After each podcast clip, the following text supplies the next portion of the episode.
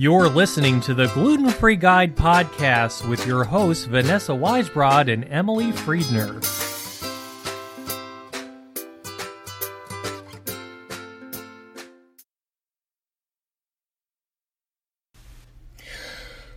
Welcome to the Gluten Free Guide podcast. I'm Vanessa Weisbrod, coming to you from the Celiac Disease Program at Children's National Health System. I am so excited today to have such a very special guest, Dr. Aline Charabaty, the director of the Irritable Bowel Disease Center at MedStar Georgetown University Hospital Center. Today, Dr. Charabaty is going to be interviewed by one of my co hosts, Ellen Wilcox, from the board of our celiac disease program, to talk all about how compliant do you really need to be on your gluten free diet. So, without further ado, I'm going to toss it over to Ellen to, and hear from Dr. Charabaty. Dr. Charabaty, thank you so much for joining us today. Thank you for having me, Ellen. We know that people with celiac disease are advised to follow a strict gluten free diet, but we also know that can be challenging. If someone has celiac disease, is there an amount of gluten that they could eat before it becomes a problem? Well, it really depends what we mean by, by problems. Uh, if we mean uh, symptoms, it really varies from one patient to another. Um, I'm sure you know some patient, as soon as they eat a little bit of gluten, if there's a breadcrumb that contaminated their diet, or they put a lipstick on that has some gluten in there, uh, some of these patients actually develop severe symptoms almost immediately. Uh, and I'm thinking about patients who uh, develop abdominal pain or diarrhea or severe migraines. And actually, these patients are very, very good about keeping a strict gluten free diet uh, because they notice the gluten right away. But actually, some patients don't have that problem, and they probably can uh, ingest some gluten without having symptoms. And uh, these are the patients that might be taking some gluten in their diet or medication without noticing that they're doing that. Or they might have a tendency to cheat a little bit because we're not having immediate symptoms. And this also includes patients who, at the time of diagnosis of celiac, did not have the typical symptom the weight loss, uh, the pain, the diarrhea, feeling horrible. These are patients that often got diagnosed when their physician was working them up for, let's say, iron deficiency anemia or osteoporosis. So these things might not be very symptomatic. And uh, so for these patients, eating some gluten, you know, they might not see the symptoms right away. They might not see the consequences. And then it might be easier to kind of go into that slippery slope of um, ingesting some gluten from time to time. But the real problem, if we're talking about what happens in the small bowel, that's where the real problem is. So whether you ingest gluten and you have symptoms or you don't have symptoms, your small bowel will react to even a very small amount of gluten. And what happens there is uh, any uh, little bit of gluten will trigger the inflammatory process, the autoimmune response, and the destruct- destruction of uh, the small bowel layer. And this is really the problem because this will have long term consequences on the person's health. Well, what might those long term consequences be for somebody with celiac disease who is either eating gluten regularly because they're cheating or getting it by accident? So, as long as there's gluten ingested or the person is exposed to gluten, they will continuously be damaged to the small bowel. And this can lead to many things. Uh, the small bowel is really the main part of the uh, gastrointestinal tract that absorbs the nutrients. And the uh, part of the small bowel that absorbs most nutrients is actually the first part of the small bowel, what we call the duodenum and that's the part that gets a load of gluten all right? Get really exposed to gluten and this is where we'll see the damage when we do an endoscopy and biopsy. And because again this part of small bowel is what absorbs most nutrient then we putting our body at high risk of having deficiency. Uh, one of the main deficiency that occur is iron deficiency, and iron is crucial into having an adequate number of red blood cell count in our body, transporting oxygen to all our go- organs and keeping us healthy. So, iron deficiency anemia can be um, noticed on a simple test, uh, blood test, but it also can have many, many uh, symptoms and consequences on the health of the person. Often, people with iron deficiency will complain of fatigue, of poor sleep, of uh, being irritable, hair loss. Uh, in people who have uh, heart disease, uh, for example, being iron deficient can trigger a heart attack because you need enough oxygen to get your organs.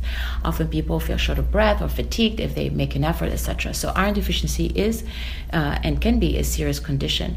Other vitamins that we can uh, miss are vitamin B.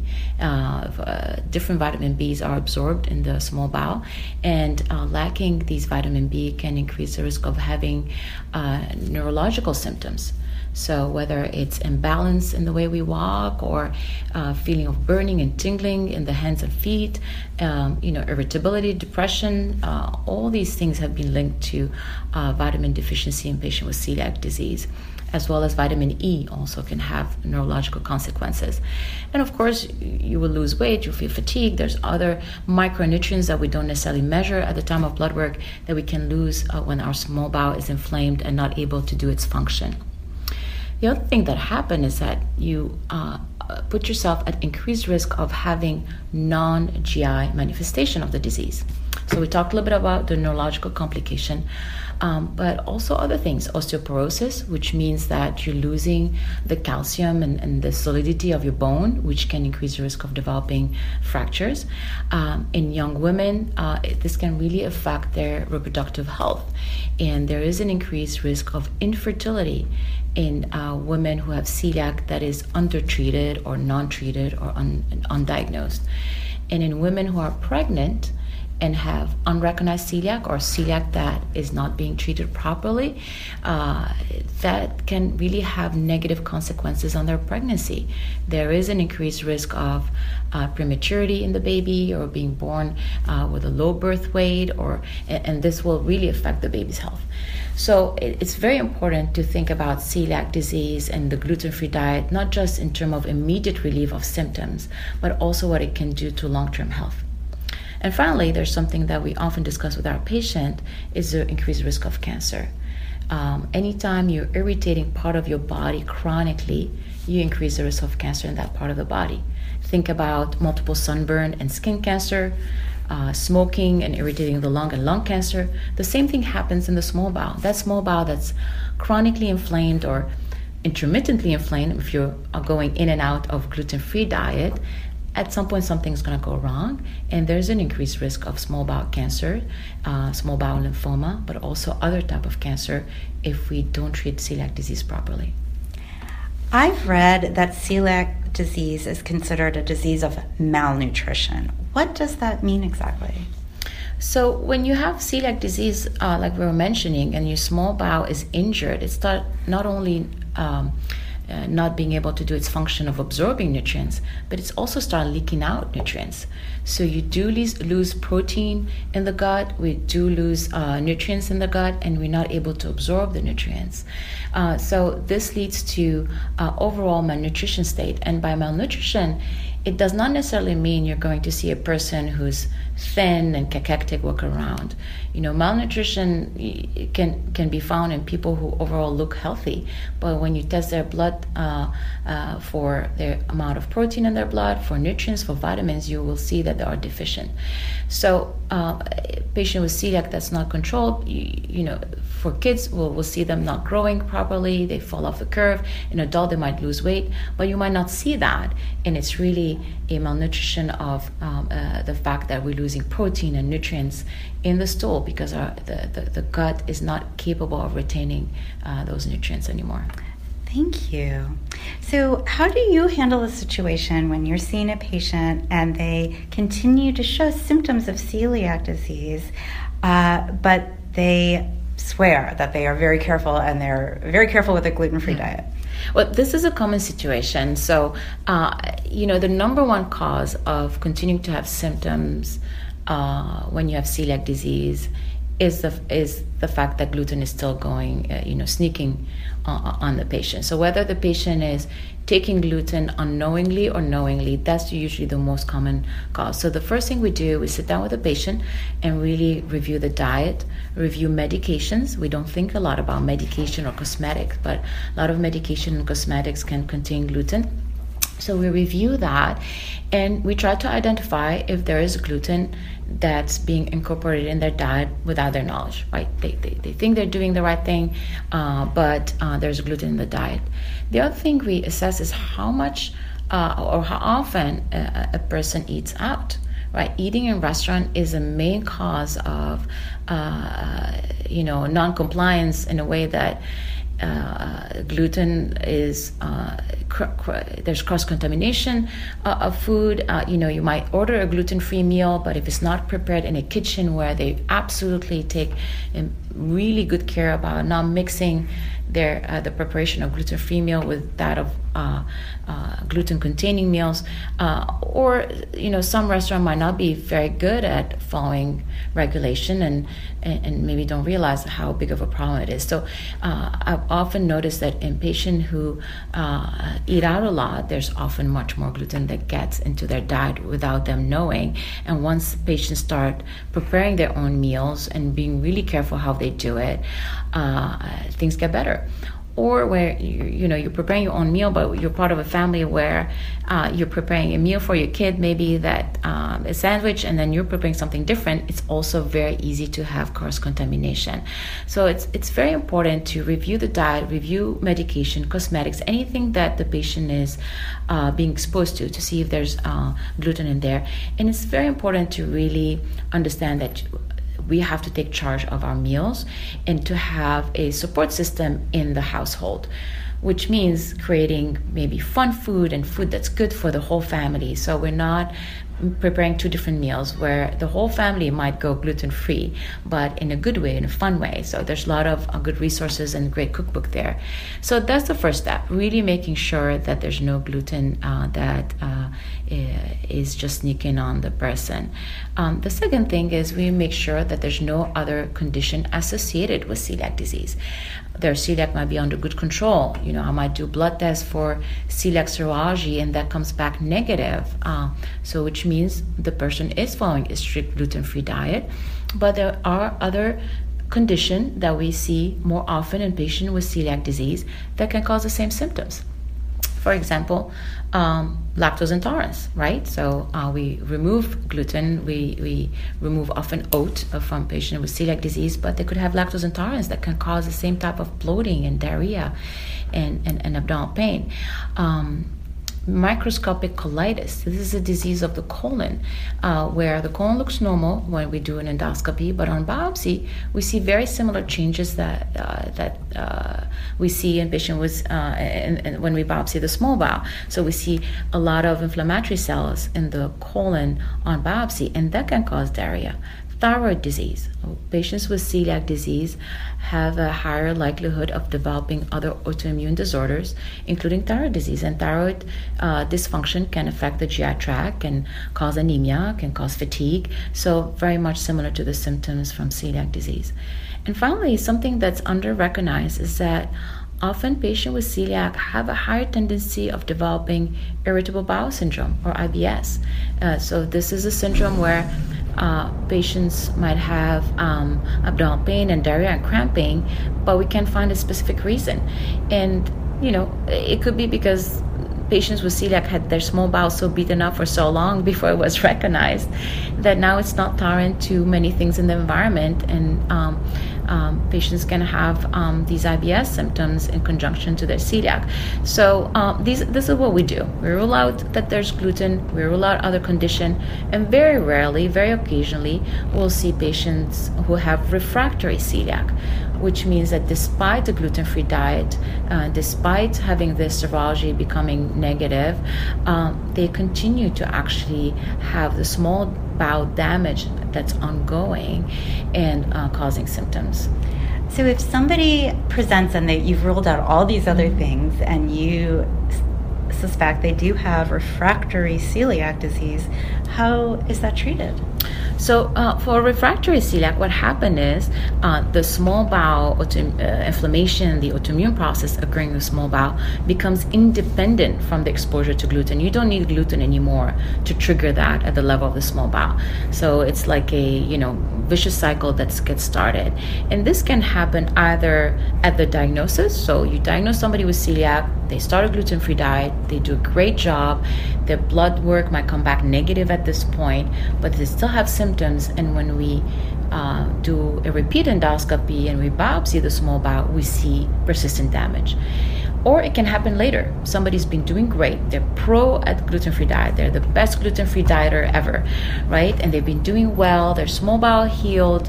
But then at some point, something changes and they become refractory. So it can happen at any time of the diagnosis, either at the initial diagnosis or later. And then there's two type right?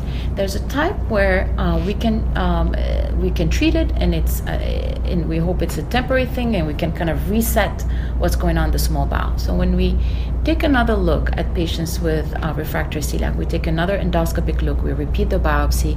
I ask my pathologist to do special stains.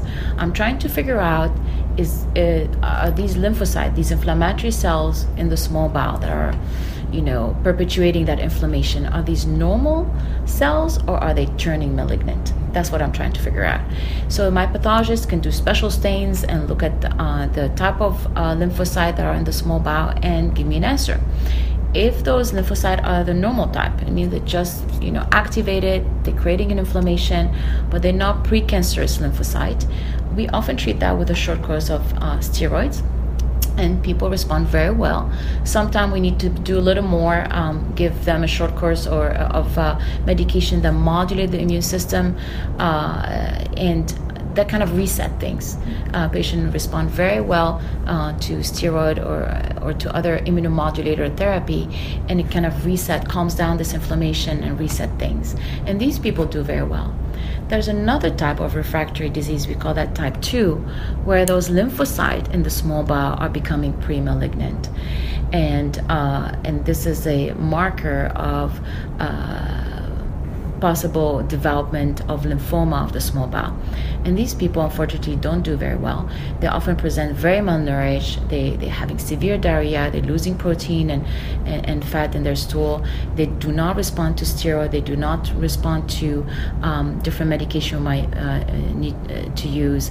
And, and usually these patients do poorly but fortunately it's very rare to have type 2 refractory celiac disease so most of the time we're dealing with type 1 that uh, we can control and uh, and treat properly. What is your best advice to patients generally who have celiac disease about you know managing the diet? So uh, I'll say a few things. One is you, you know having celiac disease is not easy, and being on a strict gluten-free diet is not easy. Nobody denies that. You know I, I, try sometimes to spend a week without chocolate, and it's it's torture for me. Um, so I, I do understand it's very hard, but you have to think about about it in a different way. Celiac disease is really the only autoimmune disorder where we know what is the trigger, what is the environmental trigger that um, uh, started this autoimmune cascade, and it's gluten. And so, in principle, we have a very simple solution, which is removing the gluten as opposed to other autoimmune disease like rheumatoid arthritis or Crohn's or colitis. These are patients where we don't know what triggers the inflammatory and autoimmune uh, cascade, and these are patients that often need to take medication that suppress the immune system, that increase their risk of infection, and that increase the risk of lymphoma actually and malignancy. So you can look at it di- in different way, different perspective. It sucks to be gluten free, but also it's lucky. We are lucky in terms of celiac disease that we know what triggers it, we know the offending agent, we know how to eliminate it from our diet, and we don't have to take drugs that can be potentially toxic to our health. So that's one way of looking at it. The other thing is that when you're going to do this hard work of being on a gluten free diet, don't mess it up. Don't mess it up by cheating or taking gluten from time to time because all the hard work that you did uh, can be reversed by a little bit of gluten in your diet that will trigger that inflammatory cascade. It's a little bit like going to the gym, sweating, you know, getting your heart rate up, doing all that thing, and leaving the gym and having a big burger and, and fries. You, you don't do that. And even though you know it's hard to uh, follow a gluten-free diet, but when you when you invested in that, when you invested in your health, and you're making every effort to stay healthy, you know, cheating from time to time is going to set you back, and it's just not worth it. And so, one of the ways, I, what I tell my patients is try to make your gluten free diet fun you know there's so much resources out there you know get uh, you know get involved in advocacy group in a support group um, you know get some fun cookbook uh, on gluten-free uh, recipe. I, I, use them often in my house because they're a great recipe. They're very healthy for everybody. Um, include your family members your friends. Um, maybe have a friend a buddy a family member or somebody that can hold you accountable that can remind you how miserable you felt when you were on, on a gluten containing um, see your physician regularly. You know, uh, I, once the diagnosis is made, we, we, often send the patient to a nutritionist. They go over the gluten free diet. We see the patient again, but it's important to keep that follow up. That holds you accountable. Uh, your physician will screen you every time for you know, potential nutrient deficiency, or we'll recheck a celiac serology. And if it's elevated, we know gluten is sneaking out on you, and then we make some adjustment. So it's important to have uh, a, a uh, understanding of the disease that it's good that we know what caused it. It's good how we can treat it with diet alone and not with taking potentially toxic medication um, it's good to know the consequences of cheating that it affects the small bowel and it can set you back and can cause long-term side effect like malignancy. It's good to have a support group to be involved be involved in your community and you see that community in your uh, advocacy group. It, it, it, just empowers you as opposed to feeling you're missing out on things. You're actually bringing something to uh, other patients with celiac and to your community and, and, and get good family uh, support. Get everybody involved in a gluten free diet, make it fun, uh, make it delicious, and uh, so you stay healthy and enjoy your life and not have this disease always in the back of your mind. What's going to happen if I eat a little bit of gluten? Am I damaging things? Yes, you are. Uh, is there any long term consequences? That yes, there are, there is, um, but uh, it's it's very important to surround yourself by positive people, a positive physician, a positive community that can help you in that journey. Dr. Charabaty, this is such wonderful advice. I want to thank you so much for speaking with us today. Thank you so much for having me. Wow, what an insightful interview. Thank you so much to both Ellen and Dr. Charabaty for all of this incredible information. And thanks for listening. We'll see you next time.